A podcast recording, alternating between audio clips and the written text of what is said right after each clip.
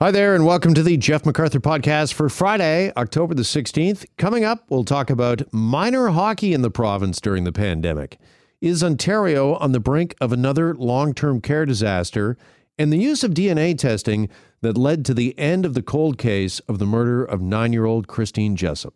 All that coming up right now on the Jeff MacArthur podcast. In breaking news on this Friday afternoon, it is modified stage two for York Region starting Monday. Restrictions are being reintroduced in York Region for twenty-eight days because of the uh, rapid increase in cases in York Region. We'll have uh, more on this uh, coming up. But as uh, COVID numbers continue to spike, there has been a concern over a couple of events on the calendar.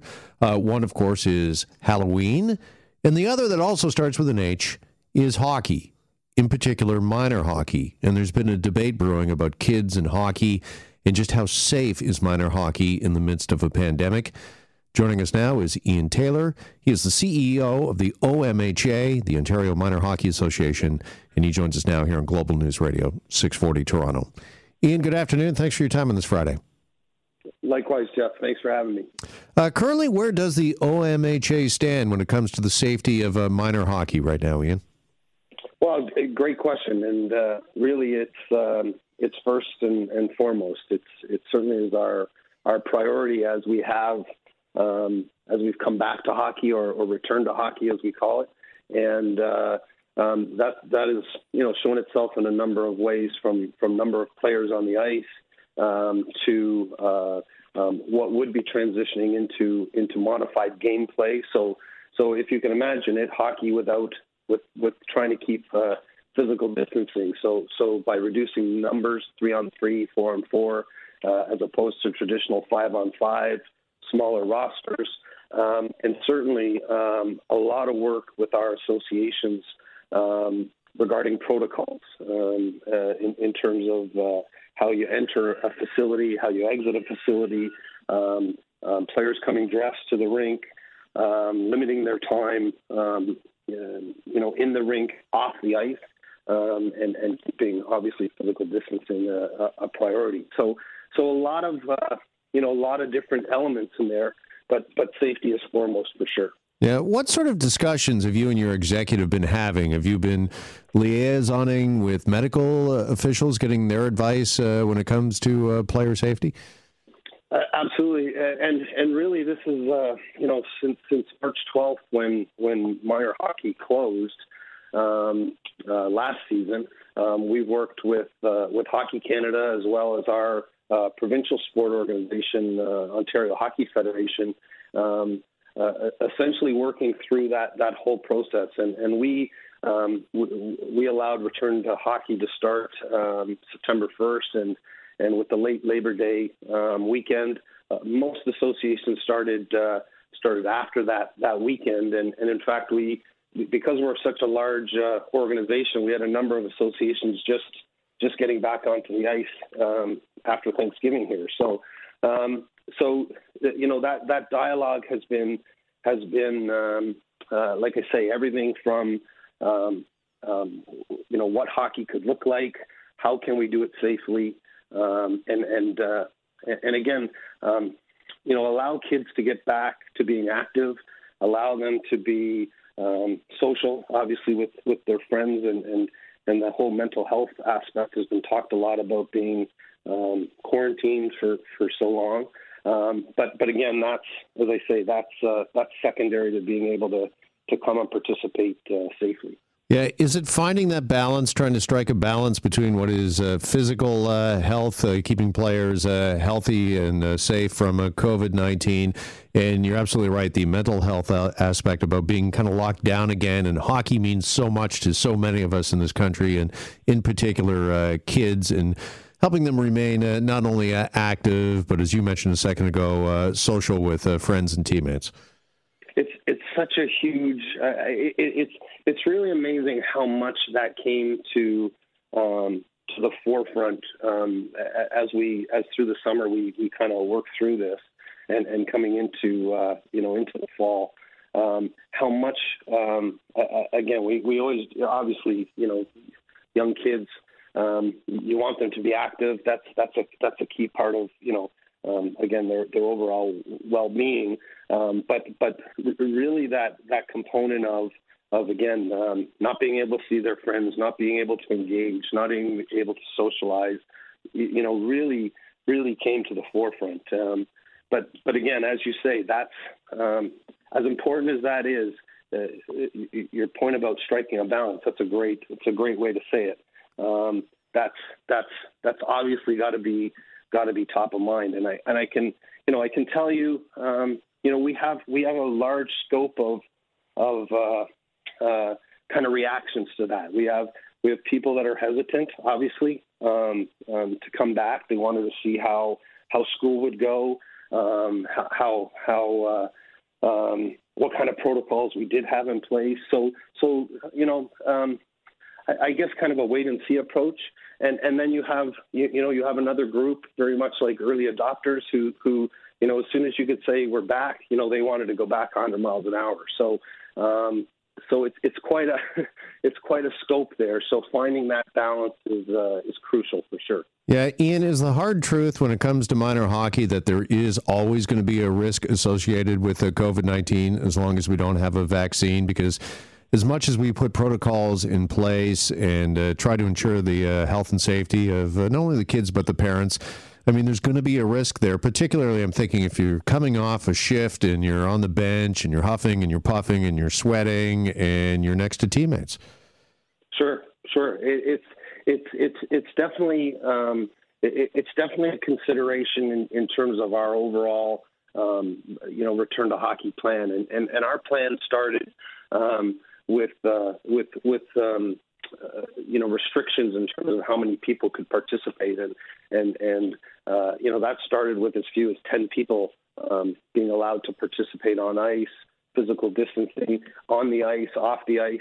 And and then it's progressed um, to where we could put more more players on the ice again in, in development situations, practices, ensuring um, really really focusing on individual skills, and, and so we can keep the players um, um, you know distance um, in some way. When we get into the modified gameplay, that's where the limited number of, of people of players participating come in, the reduced number on the bench. So so for Um, so for our modified gameplay, there would be a maximum of, of ten players um, participating on each team.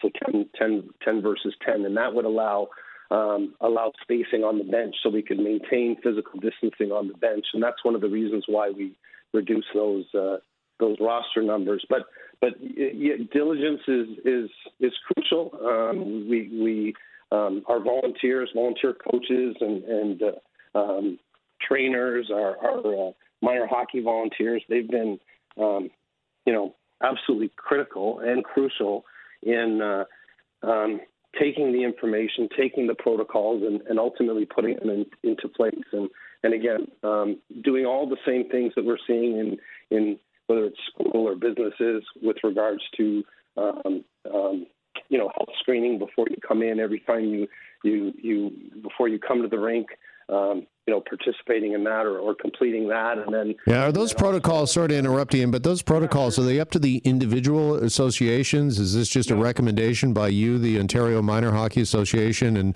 what's going on in Toronto might be different? What's happening, I don't know, with minor hockey in North Bay?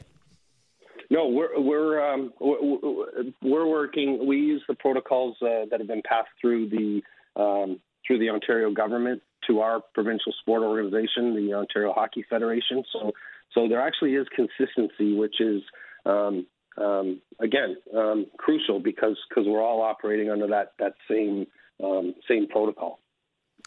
And uh, could you see maybe uh, striking a compromise uh, here that we want to keep kids active uh, and on the ice? Because I've heard of some associations doing kind of quote-unquote skills and drills, that it's just uh, yeah. practices and, uh, you know, keeping the kids active on the ice and helping them work on their skills until it is safe to go back to a game situation. Yeah, we've, we've had a number, and, and that was our, our starting point. We've had a number of associations that have decided we're gonna we're gonna continue with that development um, mindset or that development program model, and, and again just focus on individual skills, not go into a, a, a gameplay model. And uh, in fact, that's um, with the with the change uh, with the changes imposed last week to to Peel. We have a couple of associations in Peel, Brampton, and Caledon, and then uh, and then obviously York um, announced today those those organizations won't be able to participate in games, and, and they'll go back to a, a, a practice or development phase model as well. All right, Ian, well, certainly a lot of information to go through, and I know a lot of parents have got questions, and of course uh, their kids are eager to uh, play hockey. I can just think back to when I was ten or eleven, and this was the time of year. Could hardly wait to get back uh, out there and uh, on the ice, and I know it's a tough situation for uh, all involved. Thanks so much for your time and for the update. No, well, thanks, thanks for your interest, Jeff. Really appreciate it. All right, we'll talk down the road, no doubt. Ian Taylor is the C E O of the Ontario Minor Hockey Association. Well, concern once again building for L T C homes and our seniors, one of the most, of course, vulnerable groups when it comes to COVID nineteen. In fact, as the numbers rise, some believe that we are doomed to repeat recent history. And joining us now is Doctor Ahmad Arya. He's a physician who specializes in long-term care, and he joins us now here on Global News Radio six forty Toronto. Doctor, good afternoon. Good afternoon, Jeff. Okay, I was looking at your Twitter a few hours ago. You said, it terrifies me to see rising numbers of COVID nineteen in L T C residents. What specifically, doctor, has got you terrified? So I'm, I'm a palliative care specialist who works um, in long-term care facilities quite commonly, and I've been on the front lines of COVID nineteen in long-term care facilities. I've sort of seen homes with over one hundred cases of COVID nineteen, and I've seen you know, the great devastation and suffering that the virus brings. Uh, you know, to be very honest, I've been the one calling the families to even report that their loved one was actively dying and sick. And even for me as a health worker, it was so traumatic. I mean, I wish I could have done so much more, and I don't ever want to see it again. But are we on the precipice of seeing it again? Do you think that uh, we are doomed to repeat uh, recent history here? Well, I'm very scared, um, you know, that, that, that that could definitely be the case. I mean, as of today, we have seventy-two homes in the province in outbreak. Um, we have one hundred fifty-eight residents that are affected, and this is a virus that is deadly in these long-term care facilities with a case fatality rate of thirty-six percent. And our province simply did not do enough over the summer to learn from the lessons of wave one and address the critical issues that needed to be taken care of. We were promised an iron ring, we were promised transparency, we were promised staffing, and the, and once again, there has been no real action on any of those things. And from what I understand, the numbers right now when it comes to long-term care, doctor, very similar to what we saw in April. And of course, we all know, sadly, what happened in May and June in the following months. And if we've got those similar numbers and we haven't done enough or change things in the interim, uh, again, that is the, the recipe, it would seem, for disaster. Yeah, so, I mean, I think that, you know, I'm speaking on behalf of myself as well as many other frontline health workers, infectious disease specialists, epidemiologists, and so on, where we share similar fears. And we know that part of this is related to an over-reliance on the testing numbers and the case numbers that we're hearing every day. And those numbers are an underestimate. You know, ever since the province moved to online um, appointment booking, um, we know that we're not actually seeing the real number of cases. And then plus there is a delay due to the course of the disease for the for the, these numbers to shift to hospitalizations and to affect older people. In long-term care, there's similarly a delay for us to see shift from health workers to the residents. You mentioned the term iron ring a second ago, and that's a very strong term, and that's something the Premier uh, invoked uh, several times uh, during wave one of uh, COVID when it came to long-term care. As somebody who's been there on the ground, on the front lines, what does an mm. iron ring, what, what does that mean to you? Well, first of all, it means that we look at staffing in these long-term care facilities.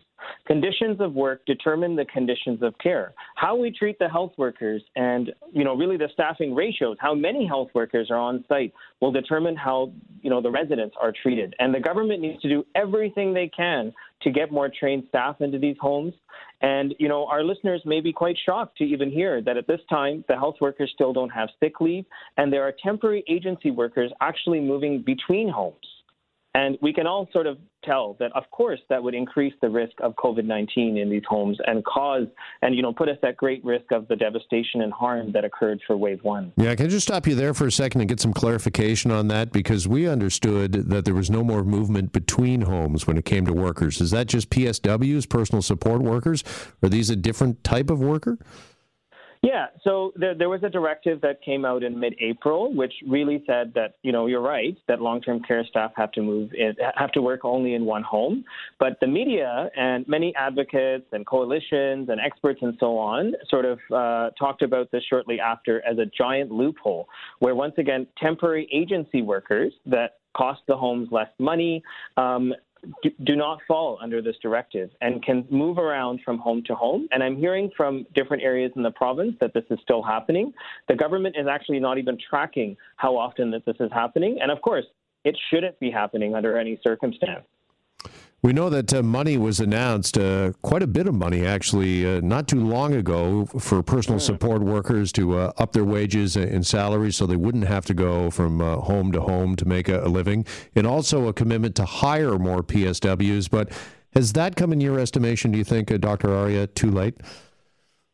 Well, yeah, absolutely. There's a timing issue where if we compare to Quebec, which had a A, a similar disaster in wave one and a similar humanitarian crisis with the military in the homes and so on.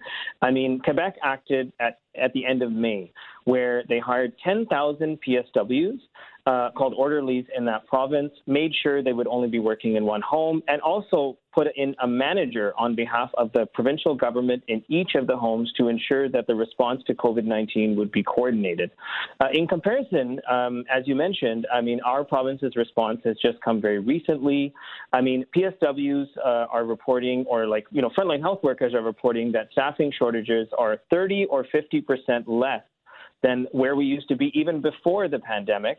They didn't reinstitute pandemic pay um, and really gave a temporary wage increase of six months only. And the estimate is, is that this will kind of bridge a gap of only one point seven or around two percent more staff when we're thirty to fifty percent under. And this is on top of a background of, uh, you know, um, a healthcare sector and particular health workers like P S Ws, which have a very high rate of attrition. fifty percent of P S Ws leave healthcare within five years, and forty-three percent abandon the sector due to burnout. Do we know how involved a government is when it comes to regulations and making sure that they are being uh, followed? I mean, there was, uh, as we know, a cutback when it came to uh, inspectors for long-term care homes pre-pandemic. Uh, mm. There was certainly a lot of discussion and concern about that uh, during the uh, first wave. And, of course, as you well know, Doctor Arya, disproportionately it was those private long-term care facilities that seemed to get, get hit rather than the, the publicly funded or owned ones. Uh, is government involved enough uh, on the, the ground floor, as it were? So absolutely not. And, um, you know, you're very, you're, I mean, I appreciate you bringing up this, you know, this issue of inspections, Jeff. I mean, once again, inspections were rolled back by the current government before the pandemic. And let's be honest, what power do these inspections actually have to help? I mean, Orchard Villa, which has been in the media quite a bit and had a huge COVID nineteen outbreak resulting in many deaths in wave one, had one hundred forty-eight violations in five years. Extendicare West End Villa in Ottawa, which we're hearing about now in wave two, had ongoing inspections in July. So we're seeing the tragic outcome, and simply even having inspections with no power to actually penalize the, you know, the ownership or the operator, and no power to take away the license of the operator and do everything possible to protect the well-being and safety of the residents is of no use, is of no use. And absolutely for-profit homes and that system is more to blame. Just finally, uh, having said that, uh, what is the morale like inside long-term care facilities uh, right now, and what is the uh, level of concern amongst uh, staff uh, when it comes to the second wave and what we might be seeing in the coming weeks? So there's a lot of fear, and, you know, once again, I would like to remind the listeners that, I mean, um, you know, there was once again a complete humanitarian crisis uh, for wave one, where we had close to two thousand deaths in long-term care facilities in Ontario. Um, it's quite variable, where there are homes that are well prepared and really the whole team is ready for wave two, and they have, you know, sort of staffing that's in place, people that are paid well in one home. And those, once again, tend to be the municipal homes or the not-for-profit homes. And in the for-profit homes, when the system is quite different and the priority is on running it as a business rather than, you know, providing the residents the best care, there's a completely different standard. And we're once again seeing in wave two that it's the for-profit homes that are mostly affected. All right. Doctor Arya, this is such an important issue. Thank you so much uh, for your time, lending your uh, perspective, and uh, we'll talk down the road. Thank you so much, Jeff.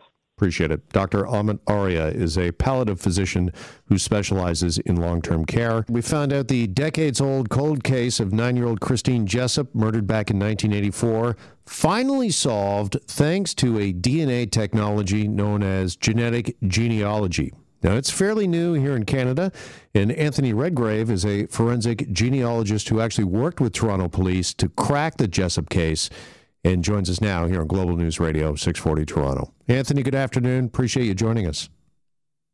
Hi, how you doing? I'm okay, thanks. Uh, could you tell us just first off in basic terms exactly how does this genetic genealogy, how does it work, and how did it help crack this case? Well, basically how it works is that just like anyone else who would do a D N A test and upload their results, we go through the uh, significantly more complicated route of getting a forensic D N A kit made from uh, evidence left at a crime scene or uh, uh, remains of an unidentified decedent and turn those into basically the same file so we can compare them to people who are already in the database. All right, this is scanned and run through computers, and it looks for a match? Um, well, what it does is it gives us a list of all the people who are genetic relatives of the unidentified person, um, and it shows us their, their cousins, and we have to figure out how then they all fit into the puzzle together. Yeah, and as we understand, uh, the D N A from the Jessop case, uh, was this sent to the U S and uh, processed there, Anthony? Yes. Okay, and why was that? Is that because the technology just isn't available right now uh, here in Canada? Um, I don't know of any labs in Canada that do whole genome forensic sequencing, and there's a few here in the United States, and this particular case was sent to the lab that I was working with at the time. Got you. And uh, would you know, is it because of uh, there's been some privacy concerns uh, raised uh, regarding this and the police uh, use of this? And do we not see this technology uh, as readily used here in Canada because of that and Canadian laws, do you know? As far as I know, um, the privacy laws for living people and for and for D N A use are different here than they are in Canada, but the main reason why there might not be one somewhere else is because the technology is still fairly new, and there's still a lot of there's still a lot of companies that are figuring out how to do it and setting up businesses that, that can actually process whole genome forensic sequences. Um And there's only two of them. There's only there's only two databases that we can actually use, and only a couple of labs that can actually process the file. So, now, how excited is law enforcement when it comes to this technology and its abilities uh, moving forward, Anthony? Um, it varies by department, but I can tell you that when people see results like this, they get very excited about it, and I very frequently end up ask, being asked questions of how to get started and um, where the process begins. Um, as there's more proof of it working and providing results, especially in older cases like this one, cases that are decades old, sometimes older, um, it, it's only getting more likely for older cases to get solved by this method than less because there's more people in the databases that have opted into law enforcement matching um, to uh, provide their their genetic information to compare to our forensic kits. Yeah, and uh, I was going to ask you that about uh, cold cases in particular. Is this a bit of a uh, magic bullet, as it were, when it comes to cold cases? Can we expect that this genetic uh, genealogy is going to help uh, police uh, solve other cases as old or maybe even older than the Jessop case?